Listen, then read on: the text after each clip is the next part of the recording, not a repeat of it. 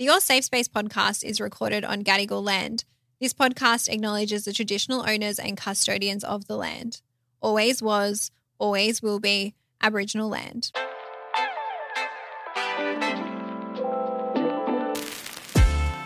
Welcome back to the Your Safe Space podcast, hosted by me, Adele Marie. This podcast, just like the title says, is made for you where you can spill the tea, confess your secrets, or get some big sister advice. Today, Manager Em is joining me, and we decide if one listener is the asshole or not, and help another listener who is 30, single, and still living at home. Let's get right into it. Hi, Em. Hello, how are you? I'm good. How are you? I'm good, thank you. I've missed you. I know I've missed being on the pod, I won't lie. I know. You're our favorite co host. Oh my god, stop. I'm so happy you're back. I'm glad to be back. How are you going? Good. I'm back in the swing of things with work and Yeah. just living my life. Living your best life. know, figuring it all out. I know. It is the start of a new month today, which is Rogue. I can't believe we're already into February. What the fuck? This year is flying. It is insane. So, so crazy. Guys, if you haven't, do the journal prompts. They'll be in the Facebook group. Come and find those and do some reflection. And Em, I think we should get into the show. How about it? Let's dive right in. All right. We are doing something a little bit different today. Usually we have the confession, we have the tea, and I love that. But somebody submitted, uh, Am I the asshole? Oh yes. Do you like these? I love these. I love them I love being able to like have an opinion. side. I know. and so it's different. We're going a little bit rogue. This was the only Am I the asshole that I've ever gotten submitted. But I was like, you know what? I like your creativity. I'm putting it in the podcast. So I'll get into the Am I the asshole? And I'm going to ask you guys too at the end. I'll put up a poll on the Insta story if you think this listener is the asshole or not. So I have a friend. Let's call her Emma. Emma had been by my side from day one, helped me through my postpartum depression and my very high needs newborn.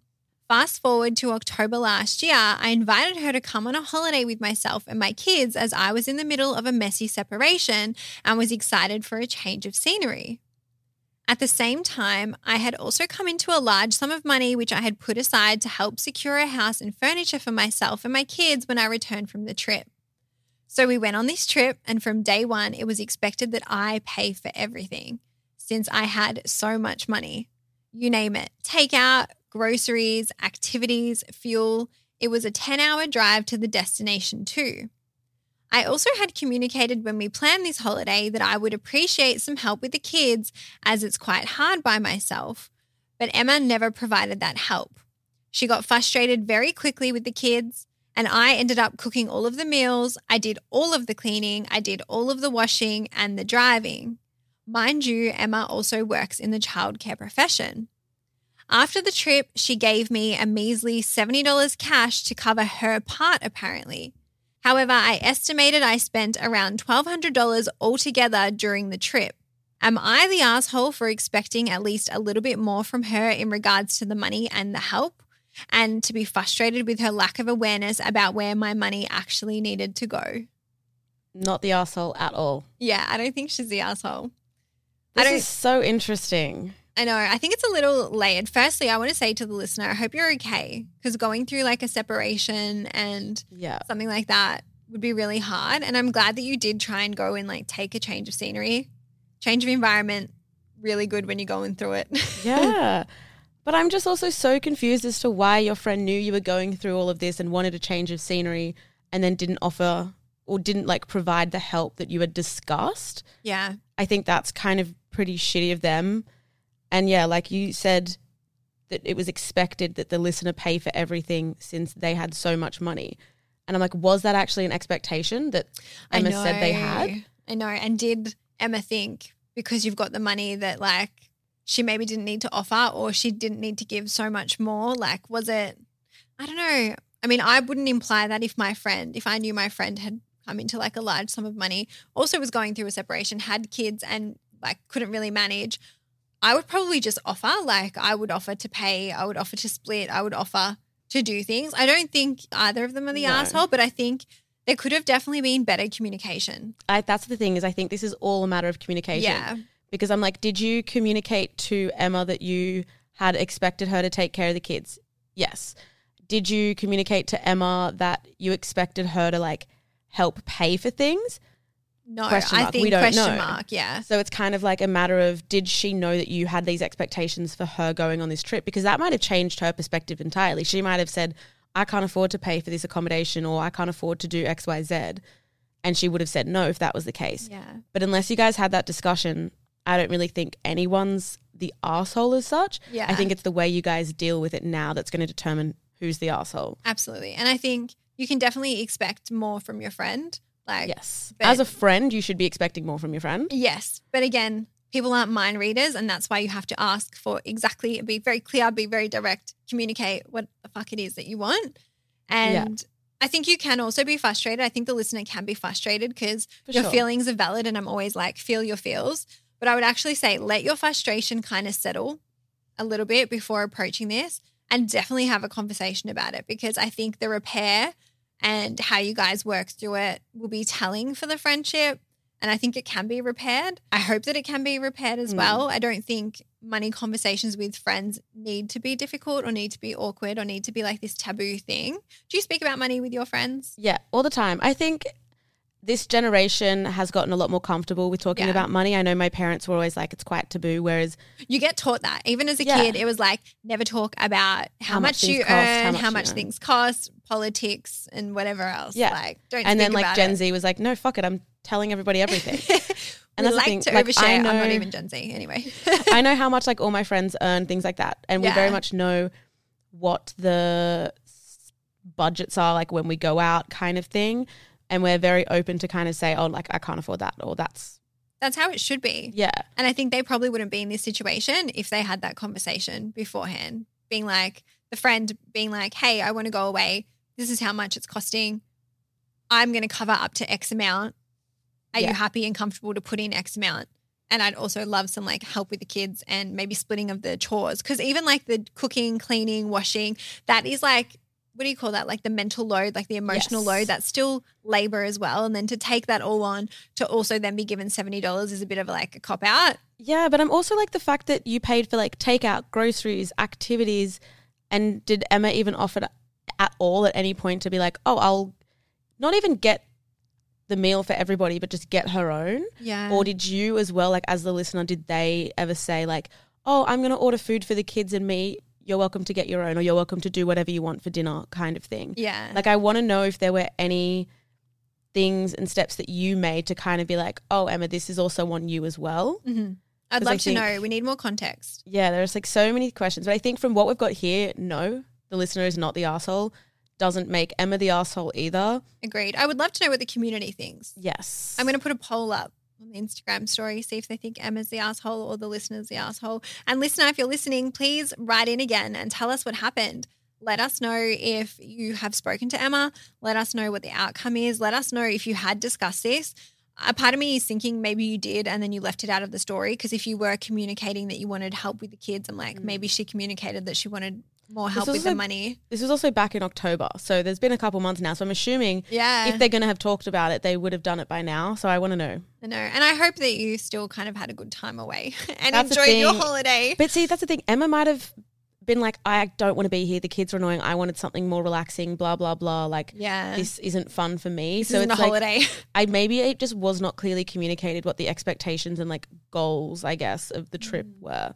Because sure. the listener obviously wanted to like change of scenery, wanted the kind of help and support, and wanted to like be with her friends and her kid, kids. But yeah, I don't know. It's tricky. I know, but we love having this "Am I the asshole?" So, guys, if you have a "Am I the asshole?" or you've got a dilemma, I'm always happy to replace the confession with that if I feel like it's going to be juicy or give us a you know good point of discussion. We're Mm, obviously on the same page here anyway, but let's get into our question of the week. let's go. Now, guys, before we get into it, we are not qualified professionals, of course. We always say this, but we will remind you we just love giving you our hot takes and we have really good big sister advice, okay? At the same time, take it with a grain of salt. And if you do need professional help, please check the show notes. Now, our question of the week is a long one. So please, please stick with me, okay? Hi, Adele. I have a long advice question slash situation. I am 29 years old, turning 30 this year. I moved out of home for the first time in February of 2023. So a whole year ago. I live on my own and I have spent so much money this year in rent, bills, new furniture, and everything that comes with moving out of home for the first time. In February, my 12 month lease is due to expire. Without going into chapters of my life story, I suffer with really bad anxiety. I hate being alone at my house, and I actually have ended up spending a lot more time at my parents' house, sleeping there mostly during the week. It's closer to my work, and I'm not alone when I'm there. And if I do feel anxious, I seem to feel better when I'm at my parents'. Therefore, my house has now turned into a weekend house or somewhere I go to escape my family for a while, especially if they're getting on my nerves or I just want a bit of time to myself. I feel like I have grown so much as a person since moving out, and it has improved my mental health in one way. And that is that I'm not always saying and thinking that, oh my God, my parents are doing my head in because I still have my house that I can escape to. In saying that, though, once February hits, I will have spent almost $60,000 to live in and be in this house that I also absolutely love, but I cannot seem to enjoy in the best way possible because of my anxiety and the way I feel when I'm alone in the property. I have thought of every human possible who I could ask to come and move in with me, but I don't have options. Finding a random housemate is a definite no no. So, my question is I don't know whether to move back home in February to my parents' house and focus on saving my money. I have not seen my bank account this low in legit 10 years. Or do I continue to spend my money and stay at a house that I sleep at one to three nights max a week? I hope that as next year time goes on, I can stay there more during the week and work on my anxiety.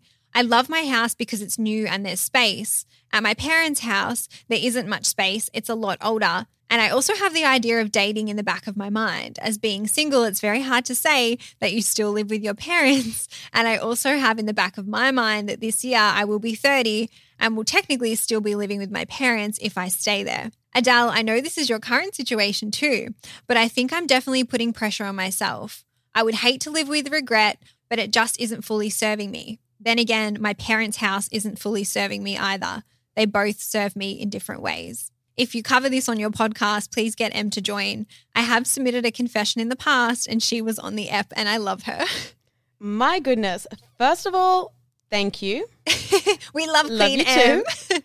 Second of all, I feel like there's a simple solution here, and that is find another rental that is cheaper, closer to your parents, and one that you also like being in. Yeah, I was going to say the exact same thing. I'm actually going to go out on a limb and say do not move back in with your parents. Yeah? Unless you are in like dire financial stress Yes. and you cannot sustain the way you're currently living and the money that you're spending, I think it's a little bit silly to spend one to three nights sleeping there and paying full rent. yes. Like you either need to. Sixty thousand dollars in a year is absurd. I know, but then I'm thinking if she's like decked it out in new furniture, whatever else she's spent it on. That's a whole That's average salary. That's a whole average salary that she's spent in a year to not live there full time. to not live there full time. Like That's I obviously why. don't understand I don't know how much money that she's like earning and what that is, but Mm-hmm. she's obviously been like, you know, this is the lowest her bank account's kind of ever been. And that seems like a very high weekly rent for a one person to be paying. She might be living in like a really nice apartment in the city. I don't know where Yeah, she's living. That's the thing, she might be, but she's not there. True. So it's like the only things she said about that she likes about the house is that it's a nice space and it's new. And it's new. you can yeah. find those in different locations that are more affordable that might be more convenient for you. that might be closer to her work. Might be closer to also work. close to her parents if she does want to Yeah. still go between the two if she feels like she needs it. It's like she said nothing about like it's in a really good location and it serves her lifestyle and blah blah blah. Like for me wanting to move out, I don't care as much about like the actual physical space. It's more of like location. Where am I and like does that suit my lifestyle better? Does that make my life easier? Is it more convenient? A room is a room. A place to sleep is a place to sleep. Yeah. Obviously there is way more to that and where you live does affect you like a lot. Absolutely. Your environment is massive. Yeah, but I think that you've got that safe environment at your family's house. But yeah, it seems like you still enjoy having your own space, and that is still really important to you. So I think it's just a matter of finding somewhere that you can have that that isn't also going to be such a financial strain. Yeah, crippling you. Uh, yeah, I definitely stand by what I said. And I think she touched on the living at home and like dating, and that's really hard. Like, I think I absolutely 100% struggled with that last year. I'm hoping by the time this episode comes out, maybe I have moved or I've been looking at places Yeah. to, so that I can move. But it has definitely been an issue. If I'm not dating somebody that doesn't live by themselves, It's impossible. or if I'm dating someone that also lives with their parents, it's really hard. Like, no one's fucking. Yeah. No, but literally, like, I still live with my family as well. And I'm really, really, really keen to move out this year Yeah. because one, just that like extra step of independence. And I live about 40, 50 minutes away from work, from everywhere that I go socially, that it's like annoying. But that dating aspect is huge. It's like I always have to go to people's places, or I, even the social aspect of I'm going to my friends' places when they're hosting things. I never host anything at mine. Yeah. Because you're far. Yeah. so it's like same having that-. Space is good. But I also am in a position where I'm like, can I actually afford to move out? Mhm. This listener obviously can afford to move out because she has, Yeah. and she already has all the furniture. So like the next move wherever she live it lives for the next Should year be isn't going to cheaper. be yeah Yeah. isn't going to be as expensive. So it's hopefully more doable. I also think that this is an opportunity for you to learn more about yourself and Mhm. maybe try and get that anxiety under control in a way that you can increase the amount of time you're staying by yourself because I yeah. think I would be manage nervous. it and live with it. I'd be worried that if you move back in with your parents, you're just going to kind of be reliant on them to manage your anxiety. Yeah.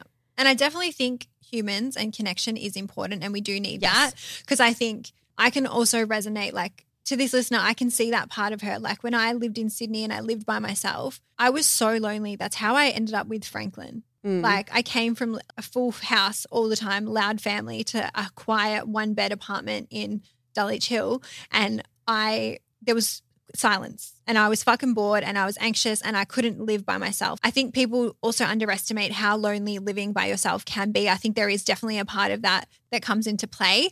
However, I noticed that like when I first moved back home, the novelty didn't wear off for me yet. I was like, oh my God, I love being around people. I love having my sister here. I love having my parents here. Like it feels really good. And the novelty lasted probably for like a good two years nearly. wow. But that novelty started wearing off for sure when I got home from Europe.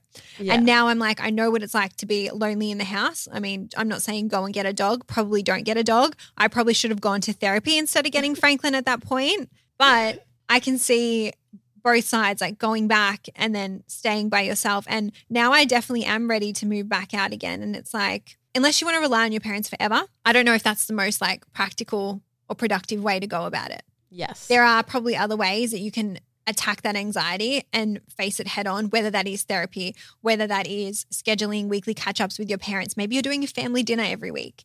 Maybe Yeah. you're inviting a friend over. Absolutely. And I think that it's really tricky to have to make that decision. Yeah, I think it's really important to kind of address the anxiety Yeah, before, not before making any of these decisions, but like while making these decisions. I know. Well, I will say this episode comes out obviously in Feb. So she's, she doesn't necessarily have a lot of time. Yeah, or maybe the decision's already been made. But I think either way, regardless of where you're living, it's clear that you're an extrovert. And I'm kind of quite the same. I realize that I. Introvert.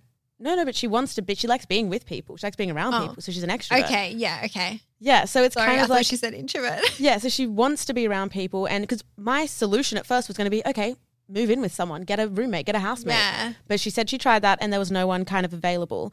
So it's like, okay, then why don't you just treat the place you live as the place you sleep? Make plans with friends, do dinners, have people over. Like instead of having your place as just your place, have it as like a your friends can drop around whenever they want. Yeah. Work open on building up. your social network Yeah. instead of relying on your parents to kind of be that anxiety calmness, I guess. Yeah. And I also just want to preface everything by saying like there is nothing wrong if you live at home. There is nothing wrong Mm. if you for cultural reasons, religious reasons, any other reasons if you still live choice. at home. Or yeah, honestly, I probably would have stayed at home for as long as I could if I could, you know. I think there's definitely benefits to it. I think in this climate with the cost Yeah. of living crisis, the rental crisis, fuck, it's hard to find a place to rent. It's hard to find a roof over your own head. Some people don't have the choice as well. So obviously just want to hold space for any listeners there. But I think obviously this listener does have options. I like what you said about ma- changing the environment of her place. Yeah, and I think like there's no issue as well with relying on your parents or like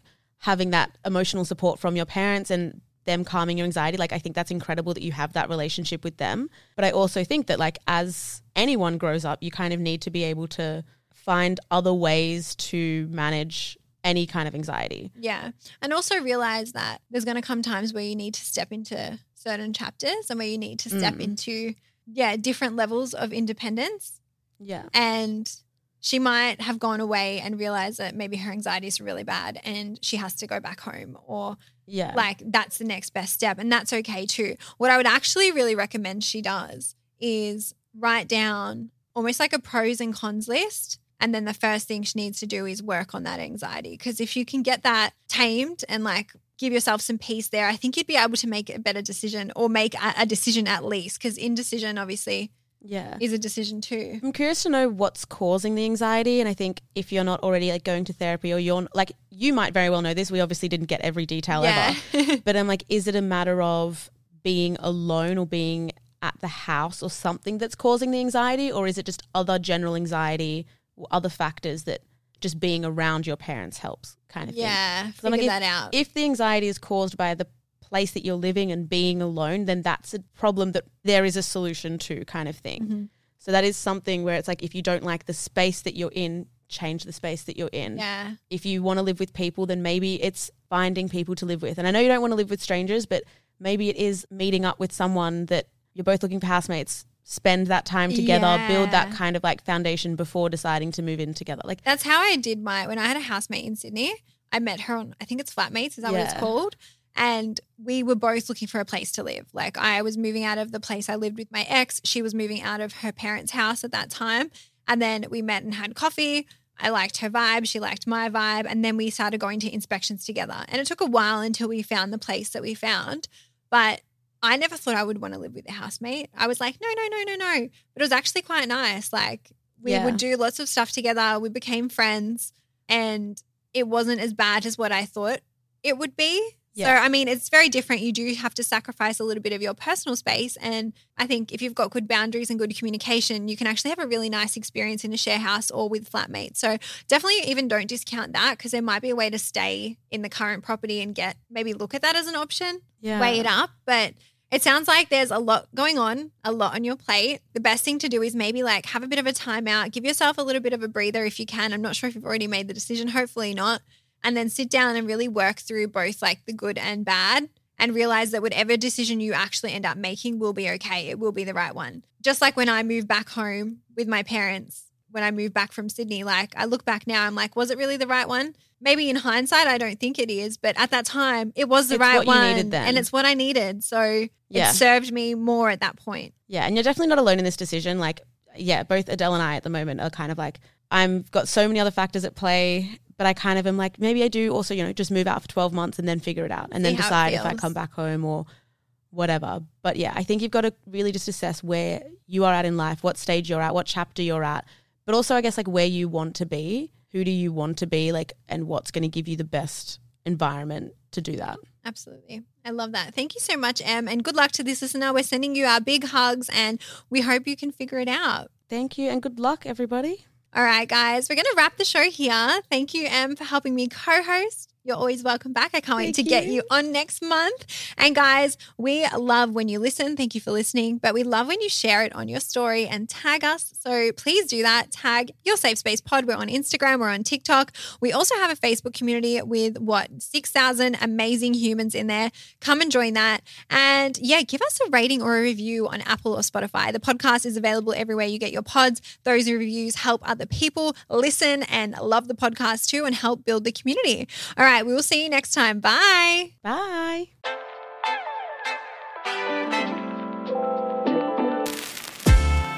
This podcast was recorded on Gadigal land, hosted by me, Adele Marie. Your Safe Space is a part of the Amplify Podcast Network.